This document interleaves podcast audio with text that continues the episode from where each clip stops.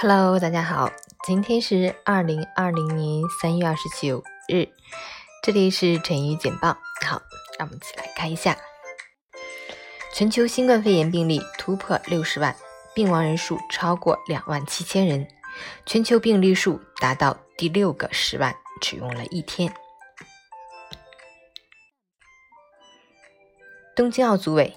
奥运会或在明年六月至九月期间举行，下周或出炉讨论结果。哈尔滨提振生猪产能，最高给予八十万元开复工奖励。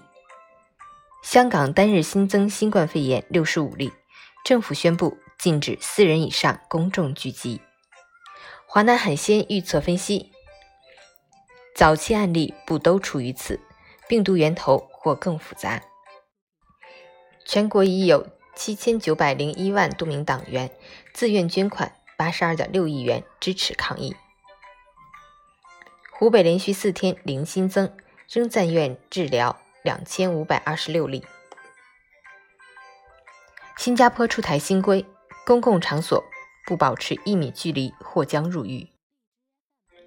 法国宣布。将全国十五天禁足令延长两周，以遏制日益严重的新冠肺炎疫情。联合国八十六名职员确诊新冠肺炎，大部分位于欧洲地区。